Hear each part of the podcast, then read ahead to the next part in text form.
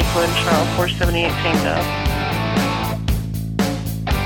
Thank you for joining us on Inside EMS. Now the always entertaining Chris Cebollero and the Ted Nugent of EMS, Kelly Grayson. I gotta tell you, it's fall, it's the political season, we had debates this week, and it's another episode of Inside EMS. I'm your host, Chris Cebollero. I gotta tell you, there's a lot to talk about, and we're really excited about this show.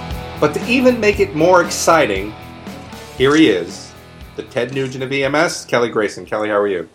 I'm good, man. It's it, you know, like I said, it's fall. There, there's that nip in the air. I mean, the temperature dropped all the way to 88 degrees today. It's whew, Oh my goodness! How, how can It's you like- live, how can you live like that? I just want to put on my yoga pants and get a pumpkin spice latte and put on my Uggs and just nestle down in front of the fire. I hear you, man. You're a man's man, and that's for sure, boy. That's it. So it's, we're we're doing it, Kelly. I mean, we're talking about, and we're in Oklahoma, and uh, Yeah. we're going to be next to each other here pretty soon. We're going to record a show from the uh, Oklahoma Pediatric Conference uh, this Yep. weekend, and uh, you know, I'm doing the keynote tomorrow. You got a couple of them yourself, and uh, you know, it's kind of good to be on the EMS World Tour with you.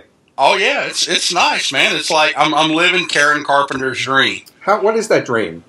Just like me, they long to be close to you. Very good. I like that. I like that. Now, what we need is just somebody who's able to do sign language for the people who aren't listening. So, with that said, Kelly, I, I think we got a really great show. You know, one of the things that I think that uh, you and I talk about is, and I think we've had this show a couple times in our in our relationship here, where we said is is EMS a career field or is EMS a stepping stone? And you know, I, I think in my career we've seen that you know EMS is a stepping stone, and people are always Mhm. looking to you know not make EMS a career and move on to you know the fire departments or whatever that is. But for the the few of us that stay in, you know, me at 30 years, you at 25 years, and you know, we think about the percentage of individuals that have made EMS careers, Mhm. uh, you know, out of their experience. Some of us have really taken big leaps, and today Yeah. we, we got a really great guest that I think sets the bar for all EMS providers. And I'm going to let you introduce him and bring him in here. Oh yeah, we are we are thrilled to have uh, the pride of Teaneck, New Jersey, uh, Teaneck's native son, uh, paramedic, and the current deputy secretary of Health Assessment and Planning uh, for the Pennsylvania Department of Health, Ray Barishansky. Well, Ray, welcome to the show, brother. Thanks for having me, Kelly, and thank you for having me, Chris. Appreciate I it. got to say, Ray, you know, one of the things I think before we get started is, you know, the deputy secretary of health, you know, in, in that arena and, you know, the specifics of what you're doing. When we think about where EMS uh, can take you, I don't know that deputy secretary of anything in health was even in the cards, and you have now busted the glass ceiling of what EMS providers can be. And I got to tell you, man, you really set the standards for others to follow, brother. And I got to say, congratulations on that. Thanks. I appreciate that, Chris. I got to be honest with you. I think that there are a lot of people out there who've really done some exceptional things in EMS, um, and they've really they they've also set the bar. And you know, I talk about guys like Greg Margolis, and I look at Ed Gabriel, and I, I even I look at Skip Kirkwood, and a lot of others. And I think that they've all done exceptional things, and they've taken their experiences and education and all of the other things as well, and they've really parlayed it. They've really wrapped it up into a really solid career. You know, I think that I think that one of the things that's really important here is the term uh, a solid career because when you set your mind to giving EMS the the respect and the dedication and the commitment to years of uh, service, there really is now no bounds to what we can do. And again, you're setting that standard. But Ray, I think my first question for you is going to be, you know, tell us a little bit about y- your roots and, and how you started your career because I would really like to be able to get to the end of saying, what do we have to do to achieve what you've now achieved? So, Oh, I, I can answer that Oh, for you. stop I'll it, Kelly. because let me tell you something. Ray has the best roots of any paramedic I've ever met. They're thick, they're lustrous. oh my goodness. the man has the best hair of any paramedic you'll ever meet. But he's, anyway, he's just You know, Kelly, sartorial splendor. Ray, Kelly I'm sorry. please, I'm please sorry. don't forget the socks. I- don't Uh, and, the, and the socks as well. You are you are a shining example of of uh, EMS sartorial splendor. Yes, you are. Uh, Deputy Secretary, I'd like to apologize for my partner, sir. And uh, but none, you know, Ray, none needed. Yeah, Chris, actually, my specific EMS journey didn't start that differently from many others. I started off as a volunteer in Teaneck, New Jersey in 1990. And I have to tell you that, um, like a lot of our folks, you know, I started as a volunteer and I picked up a paid position in Newark, New Jersey uh, about three years later. And I have to tell you that that was probably one of the things that really kind of put me on my path. Um, most people don't know this, but I had dropped out of college at that point and working in Newark. And then, event, uh, you know, about a year, year and a half, actually, no, a couple of years later, I picked up a job in Irvington as a supervisor. Irvington's right next to Newark. And it's those things that kind of made me get back into college, um, understand that education is important. And, uh, you know, so I, I went back to college. I finished up my degree while working in Newark and working in Irvington and soon after I got my master's, um, soon after I got my bachelor's, excuse me, I saw a uh, an advertisement in the back of EMS magazine for New York Medical College, which was uh, right across the Tappan Zee Bridge, and uh, they had a master's in public health that specialized in EMS. And I thought to myself, awesome. you know, that right, exactly. It's just a, it was just a great fit. You know, that master's degree, the, those educational attainments clearly those are some of the things that have made a difference in me achieving what I've achieved. Well, you know, you mentioned the the uh, master in public health uh, and and similar degrees. This is something I wrote about in, in 2010 uh, in a column called "The Logistics of Change," and it's you know it's becoming increasingly common that we see bachelors uh, or at least associates and, and quite a few bachelor's degree paramedic programs out there now, and, and we try to sell the the value of increased education and degree programs, and I, and I think they do have a lot of value, but what we fail to recognize, in my opinion, is that those EMS specific degrees only really have value to people within our profession. And policymakers really don't look for that sort of thing. They want to hear someone with MBA or MPH or, or something like that after their name, or someone with a PhD in economics who still understands what it's like to be puked on.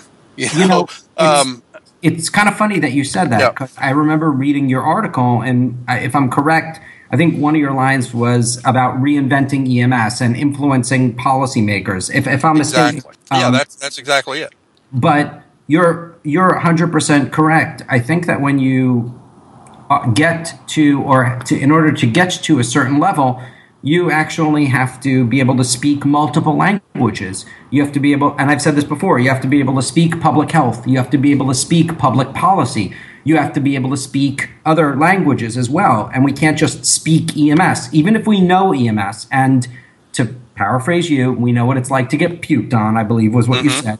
Um, yeah. We can know those things, but we have to be able to speak multiple languages. Mm-hmm. And I, I got to tell you, it's you are 100% correct. The I've often told people that it doesn't really matter what you get your bachelor's in, but go get it. Yeah. And I say the same thing about graduate degrees. I think an MBA is an exceptional degree. An MPH is a solid degree. I think these are the things that you have to educate yourself and you have to be able to. Education is a difficult process. Mm-hmm. And when you get educated, whether it's at the baccalaureate level or the master's level, you're demonstrating to employers that you have the tenacity exactly. to stick with it. Exactly. You're demonstrating. It's so many people say that. Uh, you know, they're the naysayers say that, well, you know, how's a bachelor's degree or an associate degree going to help me take care of your patients? And, you know, making the case for that uh, is difficult. How will, we really don't know that it'll help you take care of your patients.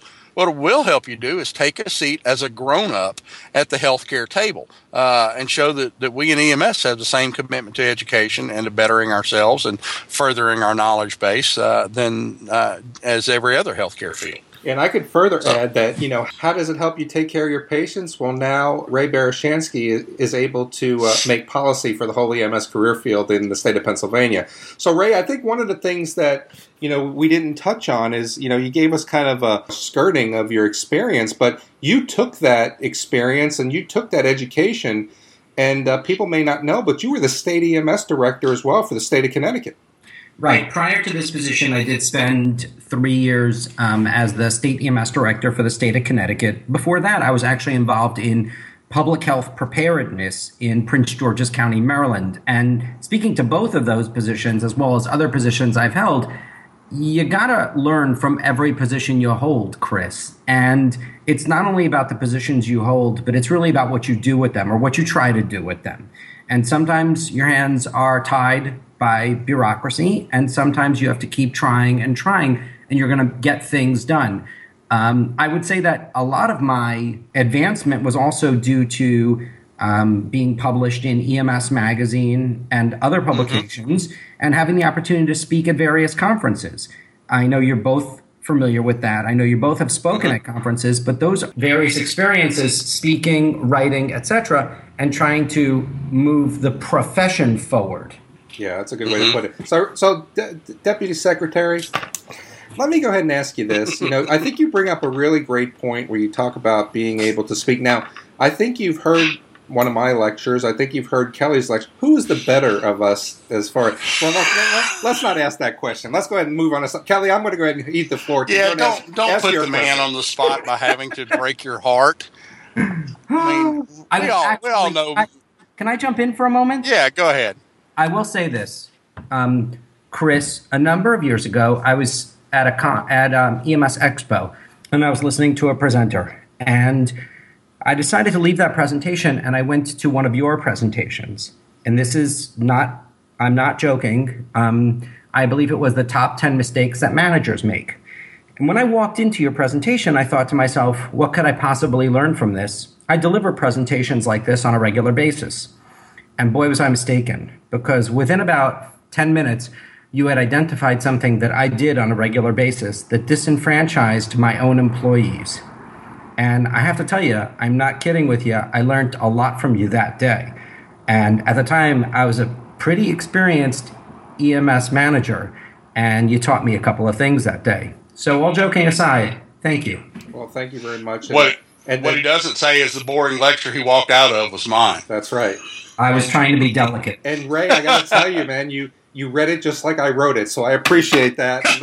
following the script. So, all right, Kelly, yep. go ahead. You got a question for Ray? Well, no, we're just you know while we're in the middle of the of the hug fest and everything, I'll I'll say you know Chris, first time I met you was was many years ago at EMS Expo in Vegas, uh, and you were part of the faculty for an AMLS class and uh, you uh, you you were uh, you struck me as a as a pretty dynamic speaker, and and uh, I'm I'm a unrepentant plagiarist, man. If somebody's got a good shtick, I'll copy it, uh, and you're one of the people I copied. So there you go. That's the one time. Thank you very much. I will, I I will give you props. Well, I'm going to put that on a continual loop. So you know, one of the That's things that I think you know when you know we we've all we all know each other, we all you know hang out with each other, and and I think it's great that you know we've been acquaintances and friends for a lot of years mm-hmm. and we've watched each other grow and we've watched each other develop within the career field so ray i think i, I want to ask you this question because you mentioned the the writing and the speaking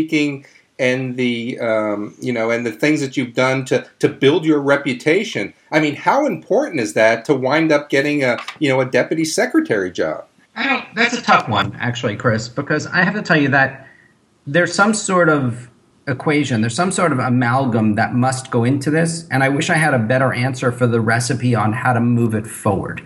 You know, are there educational attainments that I managed to get? Yes. Are there certifications I've also picked up? Clearly, we know the answer is yes. Having had the opportunity to speak at state and national conferences, again, yes, and I've and I've been published, and I've also worked with working groups and things like that and task forces that have tried to assist EMS moving forward.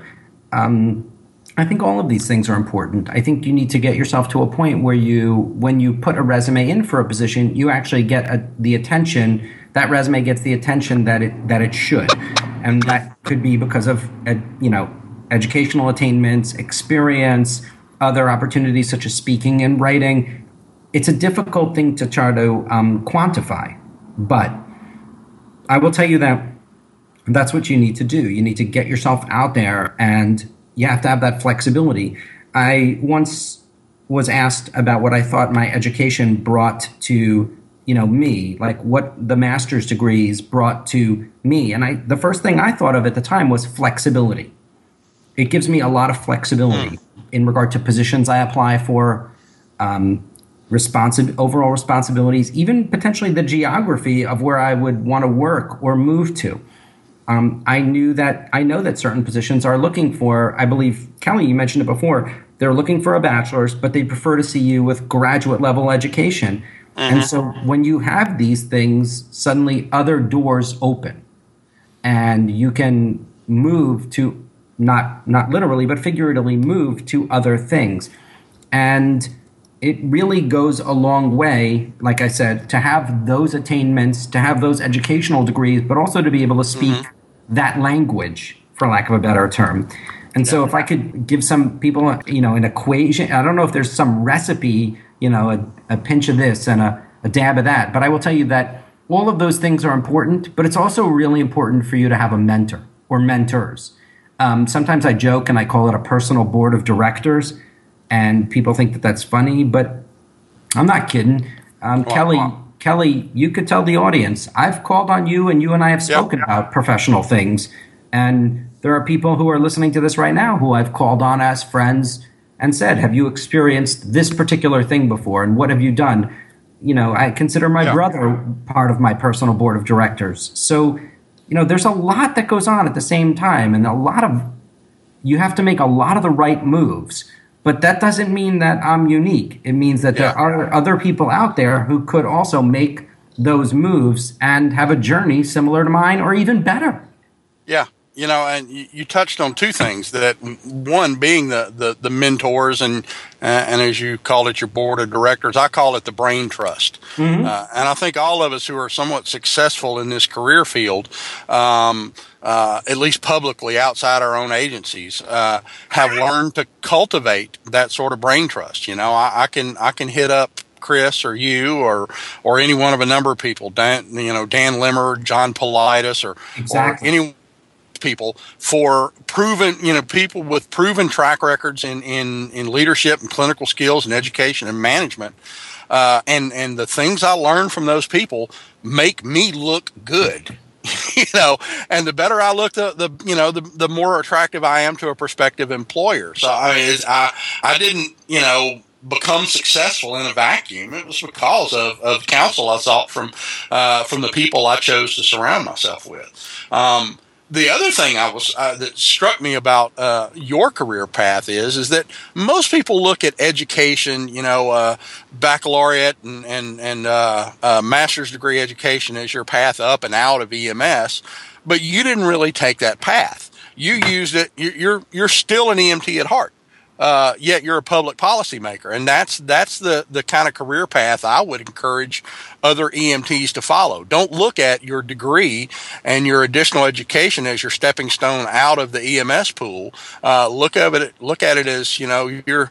For want of a better word, you're you're our uh, our mole in the enemy camp. you know, you're uh, you're um, uh, a way to uh, to elevate EMS uh, up to those upper echelons as well. And and that's what I think people need to to kind of emulate your career uh, in that regard. Is don't don't look at it as your as your masters in public health and your masters in business administration as your way out of EMS.